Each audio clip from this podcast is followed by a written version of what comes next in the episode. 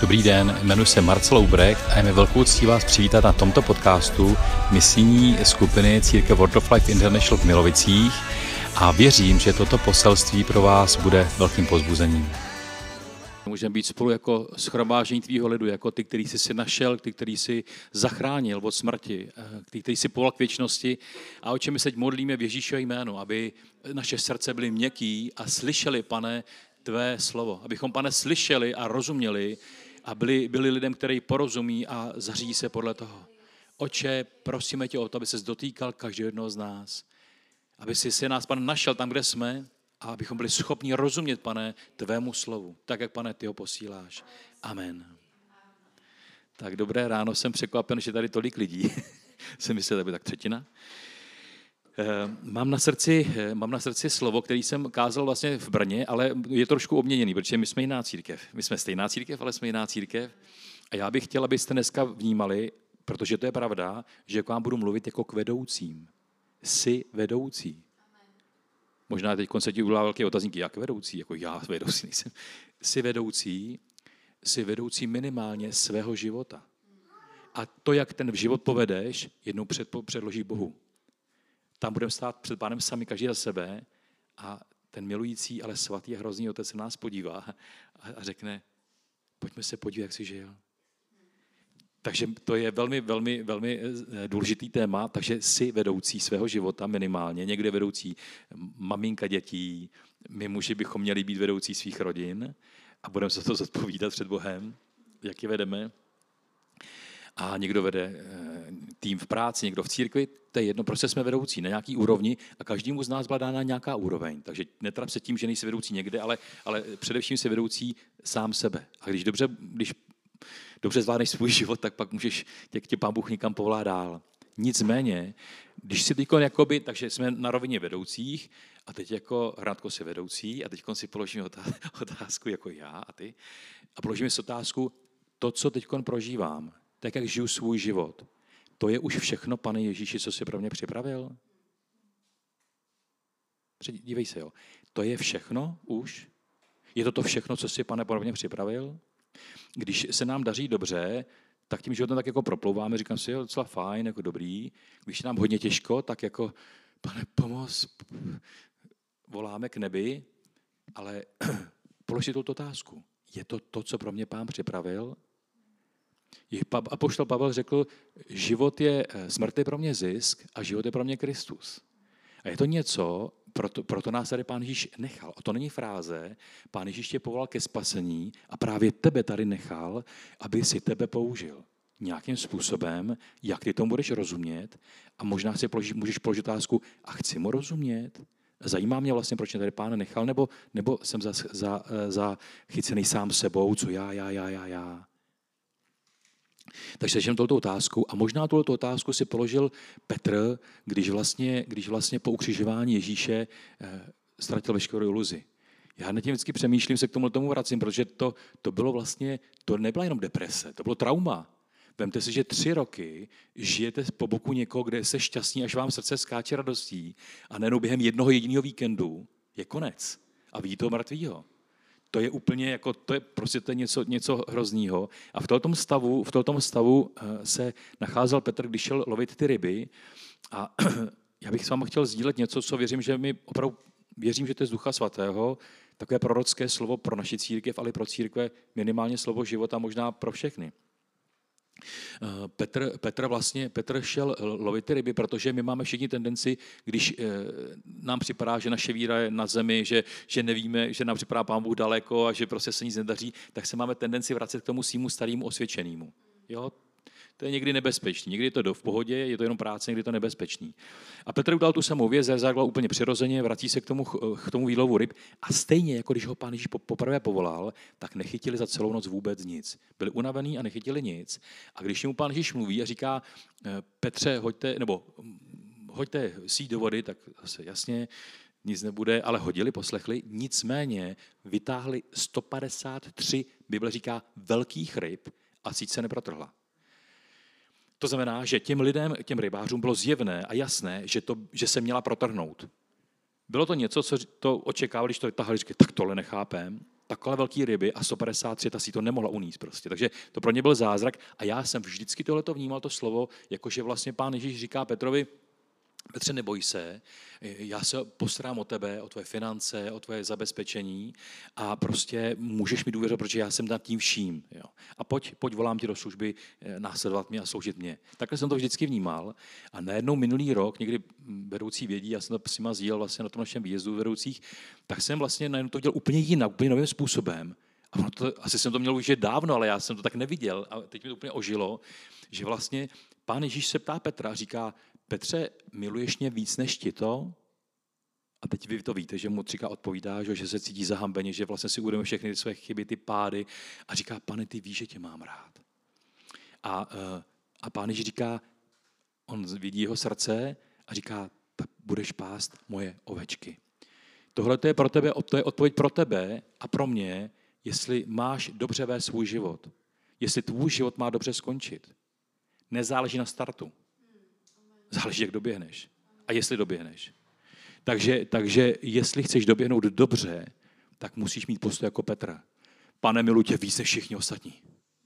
Pane, já tě miluji víc než všichni ostatní. A to není o to, aby si se poměřoval, jestli eh, Marcel miluje pane že víc, nebo Patrik, nebo ne, ale že ty máš postoj, já miluji víc než ostatní. I kdyby všichni kolem mě odpadli, já a můj dům budeme sloužit hospodinu. I kdyby všichni řekli, no ale už mi to připadá, ne, já a můj dům budeme sloužit hospodinu. Pokud máš v srdci ten postoj jako Petr, tak, tak si tím nejlepším vedoucím pro sebe, pro své děti, pro svou rodinu a pro církev. Takže tohle je nesmírně důležitý pro tebe postoj. Zapřemýšlej, jestli to můžeš říct spolu s Petrem. To, co je úžasný, je, že pán Ježíš Petrovi nevytýkal, Petře, ty jsi tak selhal, ty jsi tak, vůbec o tom nemluví. Pán Ježíš počítá s našima selháníma. On, počí, on rozumí tomu, že jsme lidi, on tím prošel, on ví o tvých selháních, on to chápe, ale potřebuje jeden postoj. Miluji tě víc než ostatní. Když miluješ víc než ostatní, tak nechceš padat. A když někde padneš, je ti to líto, protože ty víš a utíkáš od toho. Takže tohle bylo to slovo, který vlastně jako by bylo, to byl začátek toho slova pro nás, abychom přemýšleli jako vedoucí, ale to slovo, který jsem vnímal, bylo a je, že pán Ježíš vlastně řekl Petr úplně úžasný prorocký obraz. My jako lidi někdy potřebujeme něco vidět, slyšet od Boha a vidět to, abychom se vůbec představili. A Ježíš vlastně mu říká, co Petr došlo o pár dní později. On mu tam, on mu tam nechá vylovit s rybama. 153 velkých ryb. 150 to je prostě hodně. Jo, když je to nějaký pramici prostě a ještě, ještě velký ryby, nějaký jaký ty, to nebudu rozevírat. A bylo všem zjevný, že to nemohli zvládnout. Že to nemohli zvládnout. Co se stalo o pár dní později? A Ježí, Ježí říká Petrovi, ty budeš pás mé ovečky. Ty povedeš moji církev. O pár dní později schromážení v horní místnosti, vylití Ducha Svatého a v Jeruzalémě se obrátí tři tisíce lidí najednou v jeden jediný den. Tři tisíce lidí. To je ohromné množství a teď je tam pár učeníků, který to vlastně, jakoby, jak, jak se o ně postaráme, co uděláme, to, to, to nemůžeme zvládnout. Představte si, že by nám uvěřilo tisíc lidí v Milovicích. Nepřeháním. Teď, teď z fleku, eh, zítra se stane něco a, a je tady tisíc lidí. Tisíc lidí řekne, my chceme následovat Krista. Pomožte nám. A teď jako co? Ta síť se nepřetrhne. Ta síť se nepřetrhne. Stalo se něco, já jsem pak nad tím kalkuloval, jsem si říkal, no dobře, v horní místnosti bylo asi 120 učeníků, lidí bylo cca a 3 tisíce, takže nějaký 25 lidí na jednoho. No to je úplně super, to je domácí skupinka, takže pokud nás tady bude 30, nebo já několik, tak to, tak to prostě zvládneme 750 lidí. Rozumíte mi? To jsou lidský kalkuly, ale jde o postoj. Nejde o kalkuly, nejde o čísla, ale jde o to, že když Bůh něco dělá a připravuje to, a po, já, poslouchejte, Bůh připravuje když Bůh posílá se prorocký slova, on je říká dopředu, aby svůj lid na to připravil. Aby naše srdce se připravilo, aby jsme viděli, to bude, to bude, už se to blíží, rozumíte mi? A začneme takhle přemýšlet v té dimenzi, pán to připravuje. Až to přijde, tak budeme připraveni. Ta, pro mě to bylo velmi silné slovo a uvědomil jsem si, že to je o té síti. Že ta síť se nepřetrhla. Ta síť byla schopná pojmout to množství těch, těch v tomto případě těch lidí. Protože pán Ježíš nazývá Petrem a vodněčka budeš rybářem lidí. A teď, eh, když se nad tím, nad tím slovem přemýšlel, a to mě, to mě vlastně provází celý ten rok, protože přemýšlím o budování naší církve, jak to tady budeme dělat, jak to pán Bůh chce dělat, ne že my, ale jak to Bůh chce dělat, tak najednou jsem si podíval na, na jakoby úplně z jiný perspektivy, jak jsem se nikdy nepodíval a chtěl bych to dneska s váma sdílet. Ta perspektiva je, vy víte, že mě provází vlastně můj život, nebo většinu mého života a ne náhodou, protože to o nás prorokovali různí lidi, přijeli z ciziny lidi, přijeli z Čech lidi a prorokovali určitý slova o budování. Takže my máme v DNA budování. Prostě já to nemůžu, pán Bůh to řekl, tak se to prostě děje. Já asi budu pracovat a budovat, až než půjdu do nebe. Jako. A je mi v tom dobře, jo. i když to někdy těžký. Nicméně, když jsem se díval vlastně na, tu, na, na, ten, pohled, na ten pohled vlastně eh, knihy Ezdráše a Nehemiáše, protože my jsme spolu probíhali Nehemiáše. A když jsem se podíval kontext toho Ezdráše a Nehemiáše, tak mě, tak mě zarazila jedna věc, nebo trošku, trošku sklidnila a zároveň tak jako mě to zaujalo. A to totiž je to, jak pán Bůh vlastně jedná, v jaký rychlosti. Jo. Teď tady.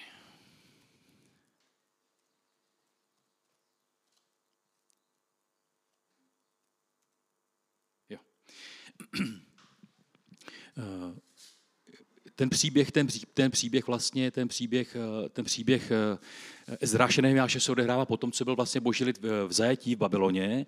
A nebudu to rozebírat, ale my víme, že, že to bylo proto, že boží lid že hřešil. Že tak odpadl od Boha, že navenek vlastně dělali nějakou tu božbu, ale tak odpadli od Boha, že vlastně Bůh je dal do, do zajetí. A ten, ten odsun toho do toho zajetí bylo vlastně za krále Nebukadnesera do Babylonu. A to bylo to na dvě fáze. Ta první proběhla eh, v roce, já vám to řeknu, protože to je, to je docela zajímavé si tyhle ty souvislosti jakoby uvědomit. V roce 587, 597 před Kristem byla první deportace. Po 11 letech byla druhá a ta druhá byla katastrofická. Ta druhá deportace znamenala, že, že ten babylonský král zničil Jeruzalém, zničil chrám, rozbůlal hradby, takže to bylo spleněné město.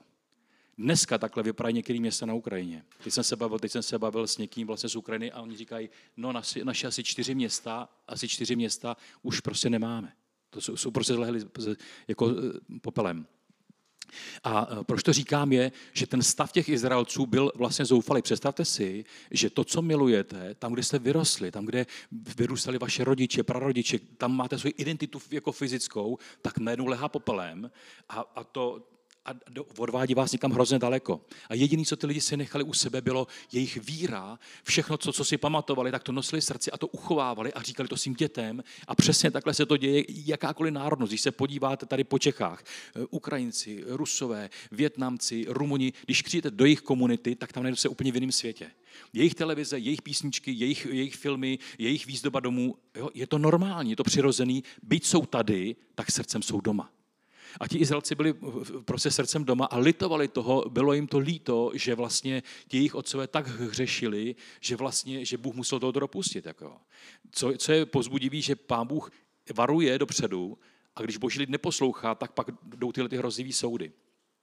A když jsem nad tím, tím, nad tím vlastně eh, kontextem přemýšlel tím, tím, tím historickým, tak vlastně, eh, tak vlastně ten první návrat se stal za krále Kýra. A teď oni bylo odvedení za, za Nebukadnesera do babylonské říše a tam vlastně, pamatujete, veliká socha Nebukadnezera, klanění se, ale nicméně Izraelci tam měli přízeň, ale nemohli svobodně uctívat eh, jakoby, a vrátit se domů. Když se ale vrátil, když ale Pers, když babylonskou říši eh, nad ní zvítězil eh, Kýros, perský král, tak on byl úplně jinýho ražení. Ty prašani byli jiný. O tom Kýrovi víme z historie, že to byl muž, který byl velmi silný, jako velmi silný bojovník, velmi schopný, proto taky ty Babyloněny porazil, ale že jeho vláda byla taková jako mírná. Že on jakoby uměl, uměl jako dobře s lidma komunikovat a s těma národama, takže vlastně tu, tu svoji vládu poměrně silně upevnil. A jeden z těch, jedna z těch věcí, vlastně, která kterou, kterou udělal hned, když nastoupil, tak v tom prvním roce jeho vlády, v prvním roce dal ustanovení, který čteme v, tom, v té knize Ezdra, Ezdráš, v první kapitole. A on říká, ten král Kýros, ten pohanský král v podstatě říká, a hospodin Bůh, stvořitel nebe, mi položil na srdce, abych vystavil chrám hospodinu v Jeruzalémě, a, a, aby tam ten boží žil. Bůh promluvil k nevěřící, ne nevěřící, on byl věřící, ale byl pohanský král, ale ctil toho, toho hospodina stvořitele A tady, když jsem to začal takhle jsem to dívat, tak najednou mě úplně brnklo a najednou jsem začal vidět určitou paralelu, v paralelu vlastně v životě toho, eh, toho eh, izraelského národa, když vycházel z zajetí, a české církve. Dívejte se. Neříkám, že to je přesně, to určitá paralela. Eh, oni byli v zajetí asi nějakých 50 let. 50 let byli zajetí, cca 48 let nebo tak, byli v zajetí, než vlastně vůbec ten Kýros přišel, aby, aby jakoby jim dal tu milost se vrátit zpátky.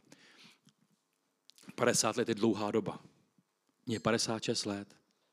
Uteklo to poměrně rychle, ale je to dlouhá doba, za, to, za, ten rok, za ty roky se stane hrozně moc věcí. V jejich srdcích byla ta touha a vrátit se, nicméně, když se podívám na tu, na ten český, na tu českou církev, tak vlastně byla, byla druhá válka světová, kde lidi ztratili víru. Evropa ztratila víru, protože mnoho lidí, kteří byli upřímná křesťanama, si řeklo, a jako, kde je teda Bůh? když vidíme ty hrozný zvěrstva. Bylo to přirozená otázka. Po druhé válce v Čechách přišlo komunismus. Tento tady zazděl na 45 let, plus minus. Takže my se v podobný, v podobný jako jako kadenci vlastně jako ti, jako ti Izraelci, což to není úplně tak důležitý, ale je to jenom jako pro obrázek. A první, co bylo, První etapa, která se vlastně stala, když se vraceli z toho, z toho zajetí, byla, že vlastně ten Kýros jim dal ten povolení a byl tam nějaký zrubábel a ještě nějaký správce a ty měli za úkol vlastně jít budovat teda ten, ty, ty, eh, ten chrám. A oni opravdu začali, vyšli, nebylo tak rychlý, přišli tam, eh, půl roku se připravili, až po dvou letech naschromážili všechny ten materiál a začali stavět. Eh, ale a když to viděli, tak je polivala hrůza protože ty, ty pohanské národy, to bylo obytování dětí těm modlám, postavili oltář hospodinu, ještě nezačali stavět a začali uctívat. To bylo první. To bylo první, co udělali. Postavili trubače, levity a začali ctít hospodina. Přinášeli mu oběti každý den. Chodili v, tom, v, to, v té hrůze, která obklopala, v Bibli je psáno vlastně v tom Ezdrášovi, že, že pro tu hrůzu těch národů tady stavili ten, ten, ten oltář vlastně a začali, začali vlastně stavět. A ta první etapa církve vlastně je vystavení chvály a uctívání. A to se stalo. Když si to vezmete, tak v 90. letech skutečně jsme viděli tisíce lidí a stadiony, kde lidi uctívali hospodina a chvála přitahovala lidi a děli se zázraky. Ale byla to určitá vlna, určitý dopad a e, tohle to trvalo asi, mm, a ještě budu pokračovat v tom příběhu, a teď ten Zerubábel staví a v tu chvíli, když se jim to začíná dařit, tak ty okolní národy, ty, ty, ty, ty lídři řeknou, my chceme stavět s váma ten dům hospodinu. My chceme taky se na tom podílet. My chceme s vámi. A teď oni viděli, ale naše zbožnost je úplně jiná než vaše. A oni říkají, ale my taky ctíme vašeho Boha. My ho taky ctíme. A oni ho taky ctili, mimo, mimo ještě v tom množství těch dalších vlastně jejich bohů. A teď ten Zerubábel měl hrozně úlohu a teď úloha každého vedoucího v církvi. Musíš umět říct ne musíš se naučit říct ne. Mě povolal Bůh k tomu, abych sloužil jemu a stavil jeho dílo a to není možitelným způsobem. Boží lid má speciální identitu, speciální, která je založena na božím slově. To, neslo, to přineslo ohromnou nevoli, až tak velkou, že si stěžovali a, a poslali vlastně ke králi tomu perskému, eh, který byl tím druhý, si vytřídali, tak tam byl druhý král a poslali stížnost a on tu práci zastavil asi na 16 let, tuším. To je dlouhá doba. To je teenagerovský věk. Takže začali stavět a nebo to zastavili. Ale co je úžasný, že Bůh byl nad tím a posílá po těch asi já několika letech posílá dva proroky, Age a Zachariáše, a ty říkají, pán říká, začněte stavět. No ale to bylo o šajslích, protože to, oni, oni to zastavili násilím. Jako to nebylo jako, že by se s ním párali. Tam Bible říká, že to bylo docela ostrý zastavení, že prostě silou mocí zastavení nebudete stavět. To tady prostě nebude. A oni do toho na, na vlastně příkaz, nebo na slovo, boží slovo vlastně z toho Agea do toho vstupují a staví dál a ten chrám dostavějí. Takže taková první etapa dostavení chrámu. Když se ten chrám dostaví, tak tam je, začíná bohoslužba, lidi slyší boží slovo, přináší oběti a a jakoby to nějak funguje, ale po, a teď se dívejte ty prodlevy, jo. Eh, takže tohle stane, dostaví se chrám, eh, ten je eh, dokončený v roce 520 až 515 a je to cca 21 let s 16 letou přestávkou. A teď je, takže 520, píše se rok 520, oni dostaví chrám, 515, dostaví chrám a až po, a žijou nějakým zbožným životem a až po dalších 57 letech přichází zákonník Ezdráž. Znovu z té Persie. muž, o kterém Bible říká, že je to milovník a znalec hospodinova slova a že jeho vnitřním povoláním a jeho, jeho smysluplností je, že chce znát Boží slovo, on ho zná a že chce podle něj jednat, že on chce podle slova jednat a že chce učit Boží lid, aby to slovo znal a jednal podle něho. Takže Ezráš přichází, přichází do Jeruzaléma, nebudu, já nebudu vůbec rozebírat ty detaily toho příběhu, říkám taky ty hlavní body. Přichází do Jeruzaléma a po nevím, dvou, třech dnech se setkává, vlastně za ním přicházejí předáci toho lidu, ale ti, ti jak bych řekl, spíš jako manažeři nebo, nebo lídři, ne kněží zatím. A přichází za ním a říkají mu, Ezdráši, stalo se něco hroznýho. Vedoucí, vedoucí církve si začali brát nevěřící partnery a vlastně pomalečku žijou úplně jako ve světě. Bohoslužba teda probíhá, jako to jo, to jako to oni v neděli na do schromážní chodějí a myslí, že úplně světský život. Tohle, když Ezdráš slyšel, tak byl konsternovaný. Vemte si, že to jsou, to jsou celoživotní poslání těch lidí, celoživotní příběhy těch lidí, že pán Bůh je povolá k něčemu a teď on, on, on v Biblii je napsáno, že když tohle slyšel, tak sebou fláknul na zem, začal si rvát vlasy a fousy, brečel a byl úplně hotový. Celý den dostal, já nevím, nemůžu říct depresi, ale byl úplně nešťastný prostě. A potom večer přišel zřejmě k chrámu a tam se znovu plakala, modlil se a když to viděli ty lidi, tak si to asi velice rychle řekli a přiběhli všichni vlastně jako k němu a on a, a vlastně on k ním mluvil a oni porozuměli. On říká, co se to udělali. Vždyť proto, vždyť proto Bůh způsobil to, že vlastně Jeruzalém padnul, že hradby prostě padly, byly své rozprášení vzetí a vy chcete znovu do toho jít? Uvědomujete si to? A já, pro mě je taková poučka, to, jak dneska žiješ, je, je určitě tvoji budoucnost. Moje a tvoje rozhodnutí dneska určitě, jak se co se bude dít. Ale Pán Bůh je nesmírně milostivý, to je taky druhá, druhá strana věci, druhá, druhá důležitá pravda pro nás. A tak vlastně oni činí pokání a, a, a vlastně opouštějí své ženy. Co je ale hrozný, že vlastně, jo, že vlastně, že vlastně jeden z těch příkazů je, že mají opustit ty své manželky, které vlastně z těch okolních národů. To je tvrdý, že? Ale je to logický a je to tvrdý. Představte si, jaký zlo napáchali tou svojí neposlušností. Kdyby ctili hospodina a brali si manželky prostě věřící, tak je to úplně v pohodě. Oni si vzali nevěřící lidi a teď, co se stalo, ty nevěřící manželky přivedli to svoje náboženství do jejich života. A tak to je. Když chlap si veme ženu, která je nevěřící a je to nějaká prostě, eh, jak mám říct, uctívá někoho jiného než hospodina, tak je to pak velmi těžký tu svoji víru udržet čistou. Nechci říkat, jak by to dneska řešil pán Ježíš, ale, ale tam to bylo docela hustý a ty lidi se zavázali. Teď si představ, že přicházeli, přiváděli své manželky a loučili se s nimi. No to je, to je hrozný. Rozumíte mi? Máš ženu, máš, oni jich teda měli víc, děti a posílají někam domů zpátky. No to je hrozný. Jenom proto, že byl tak neposlušný. A teď vlastně tato etapa ale bych nazval etapou vyučování Božího slova. Eh, ten, ten Ezdráž opravdu vyučoval Boží slovo, ty lidi byli dotčení Božím slovem, měli veliký schromážení, proměňovala se společnost, ale něco, něco nebylo, něco, eh, byly dvě věci, které měly negativní vliv na ten boží lid. Ta jedna byla sexuální život a, a touha a chtíč. To, to dostalo ty vedoucí a celou, tu, celou, tu, celou ten Izrael, že vlastně se zadělali do, toho, do tohoto světa. Ale přitom si veselé sloužili jako hospodinu. A uh, a druhá věc vlastně, že nějaký, z nějakého důvodu ten okolní svět na ně měl velmi silný vliv, že nedokázali udržet v tom světě tu svoji zbožnost, tu svoji, tu svoji víru, takovou čistou a svatou. A o dalších asi 13 let později, když tam je ten Ezdráž, tak přichází další, další člověk a to je ten náš známý Nehemiáš. A Nehemiáš má poslání, a k tomu vlastně dneska já směřuju, eh, Nehemiáš má poslání postavit hradby kolem Jeruzaléma. A, takže byla první období vystavení vlastně chvále a uctívání eh, eh, chrámu. Druhý období bylo poznání Božího slova. A takhle to myslím, že i ta církev česká prožila, že jsme vlastně se postavili církve, lidi slyšeli Boží slovo, byly různé biblické školy, ale jakoby ta církev není tam, kde by měla být. Něco, něco se úplně nepodařilo, nebo možná některé sbory. Jo. A teď je třetí fáze, ta fáze Nehemiáš, který má srdce zlomený nad tím, jak ten stav božího lidu je a přichází stavět hradby.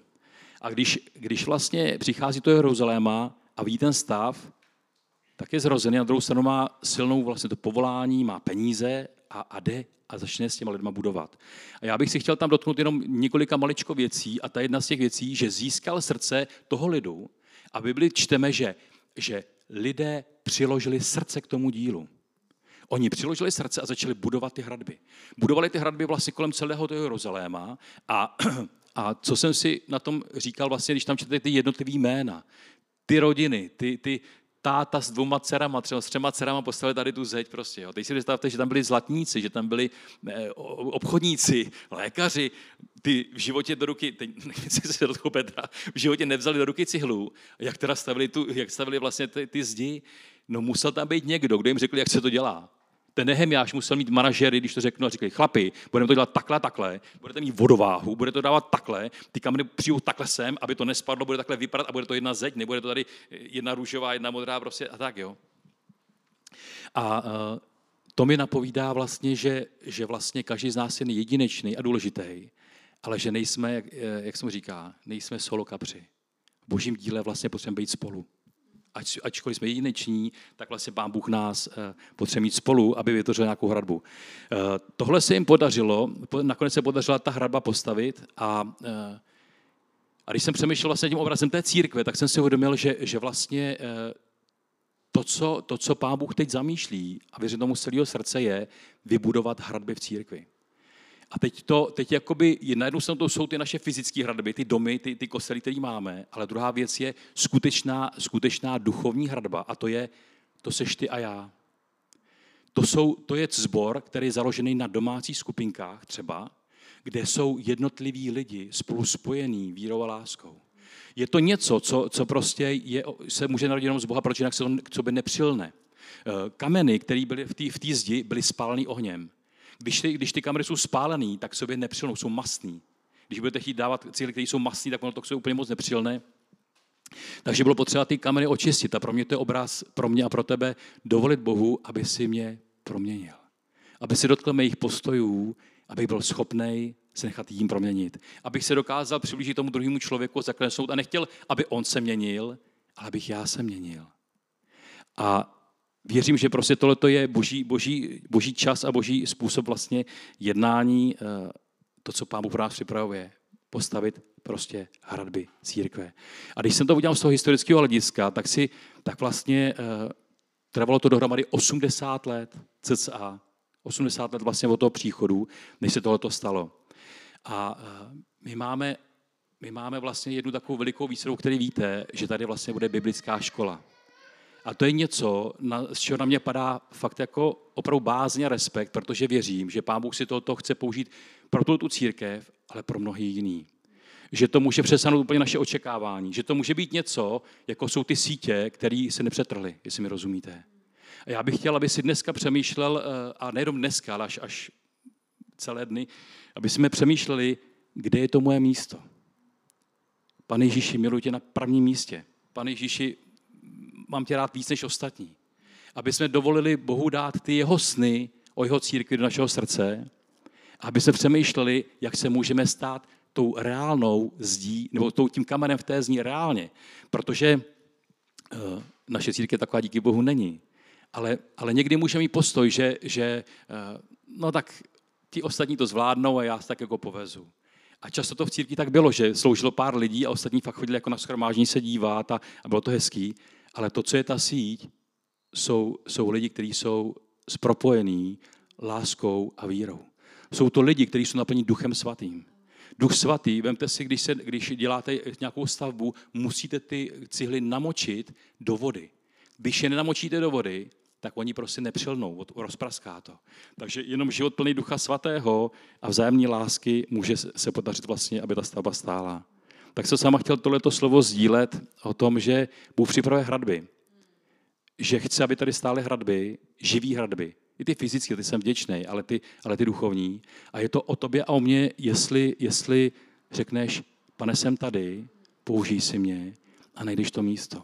Když já jsem si, když já, a to je odpostoj, to není o tvých darech, to není o tom, že, že budeš teď zoufale přemýšlet nad tím, jak je máš obdarování, to je o tom jenom, že jsi součástí církve, že jsi tady a že víš, že jsi k pomoci jeden druhýmu, že se máme rádi, že spolu žijeme a budeme boží dílo. O tom to je. A že když, když jsem potom přemýšlel na to další věcí, tím to asi uzavřu, to, co se dělo historicky znovu a znovu v tom božím lidu, bylo to, že představte si, že i potom Nehemiášovi, který postavil ty hradby, byla obnova. Ty lidi tam měli ohromný schromáží, mítingy, zasvěcovali se hospodinu, tak on jenom na jeden jediný rok odjel eh, zpátky do té Perzie, aby si tam vyřídil co s tím králem a vrátil se. A když se vrátil, tak zjistil, že někteří vedoucí si znovu vzali ty nevěřící ženy. Pokušení tohoto světa je velmi silný. A víte, co byl Nehemiáš? Ezdráš, ten rabal vlastně sám sobě. Víte, co byl Nehemiáš? Toho tady mít církvi. Tak ty chodí s nevěřící ženskou a rval jim normálně fousy a vlasy. Chápete? On chtěl ukázat, to je hrozný, kam se řídíte. To je hrozný, to prostě, chápete? Já nevím. Vážná věc. My nikomu vlasy, vlasy rvát nebudeme ani fousy. Ale je to vážný, je to důležitý. A já jsem si uvědomil, že v té, v té zdi, v těch radbách je důležité, aby, a důležité, aby stále lidi, jako je Ezdráž, který miluje Boží slovo a přináší Boží slovo Božímu lidu. Jako je Zorobábel, který říká, budeme stavět, budeme stavět. Jako, jako za Zachariášem proroci říkají, nebojte se, nevzdejte to, běžím, běžíme dopředu. Bůh, Bůh, nás, Bůh je na naší straně. Jako Nehemiáš, který nejenom postaví hradby, ale říká, tady bude pořádek my budeme cít boží, boží zákony. Ono, ono vlastně udělal to, že oni se, protože to byl národ, tak se fyzicky oddělili vlastně těma hradbama, aby ty, aby ty nepřátelské národy neměly na ty lidi vliv. Oni se museli fyzicky oddělit. Museli fyzicky, aby vlastně tu svoji identitu, identitu vlastně jakoby uchovali, což je, což, je, což je zajímavý. A možná poslední myšlenka, král Kýros, král Kýros vlastně chtěl vidět zjevení božího lidu. On chtěl ten nevěřící, nebo ten pohanský král, ne nevěřící, pohanský král chtěl vidět, že uvidí ten boží lid, o kterém slyšel z těch historických pramenů, že oni jsou lidem toho Boha, který stvořil nebe a zemi, který dělal zázraky, že, že to znovu uvidí. Říká, udělejte to, ctěte ho, my to chceme vidět. My chceme vidět toho vašeho Boha. V listě eh, Římanům je napsáno, že celé stvoření očekává zjevení synů božích. To je pro nás výzva, ne? To je pozbuzení. Celý nevěřící svět kolem nás čeká, až se vylupne ta krásná svatá církev. Ta, na kterou řeknou, ty chodí fakt s Ježíšem. Oni fakt chodí s Ježíšem. Oni to fakt myslí vážně. Ne, že jsou nějaký fanatický, ale jsou pravdiví, že milujou, že odpouštějí, že zachovají svoji víru, že nedovolí dětem se dělat nějaké věci, něco číst, že sami se drží v kázni, že je to svatý lid věřím, že tohle před náma, že jestli, jestli, jestli, jestli to je boží, já věřím, že to boží je, tak pán Bůh si chce prostě připravit svůj lid, který bude ochotný, který prostě bude mít měkký srdce, řekne, bude mít srdce udíla a řekne, pane, tady jsme, ukaž nám, co jak, ale my jsme spolu, jsme spolu, my, se, my to čekáme.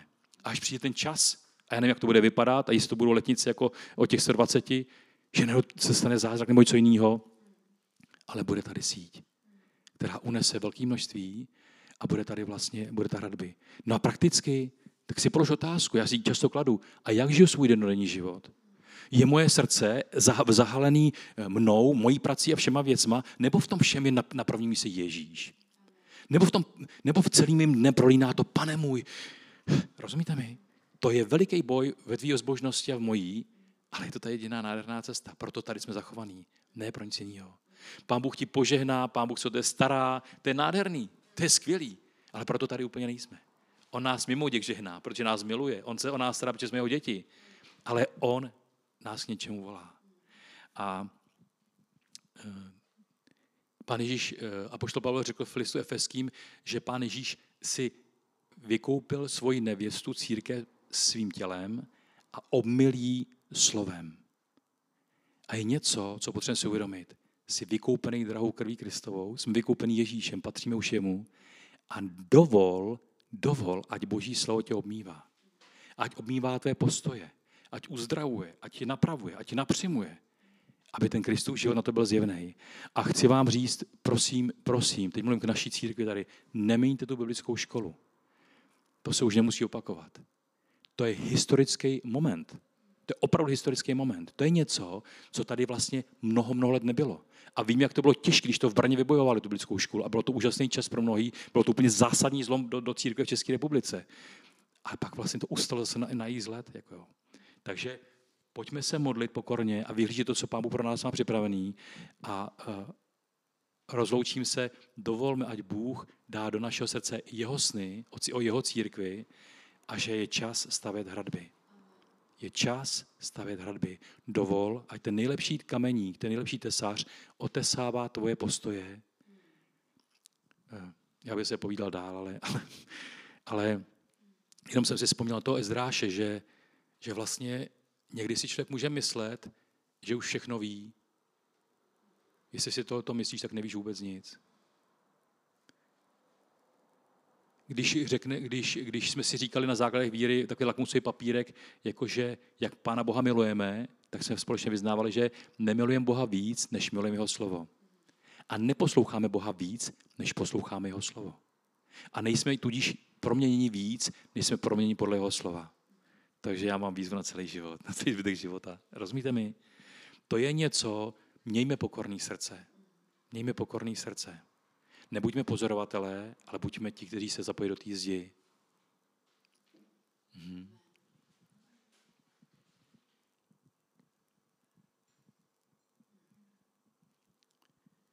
Se pomodlím.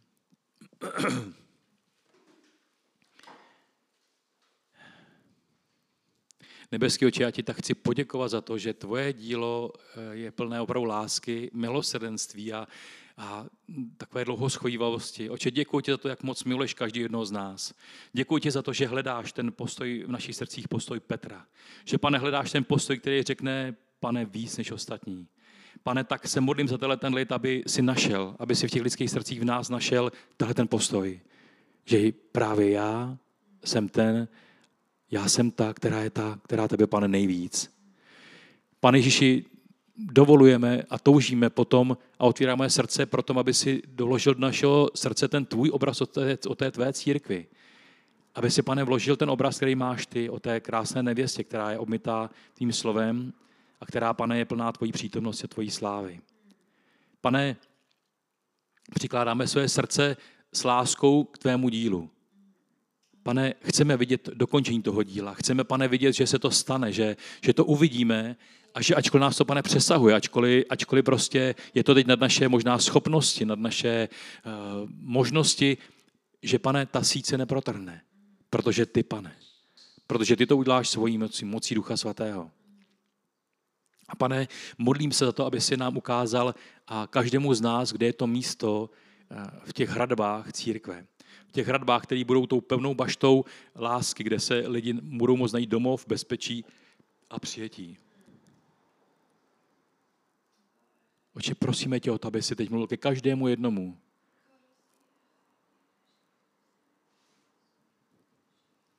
Amen. Děkujeme, že jste si poslechli náš podcast.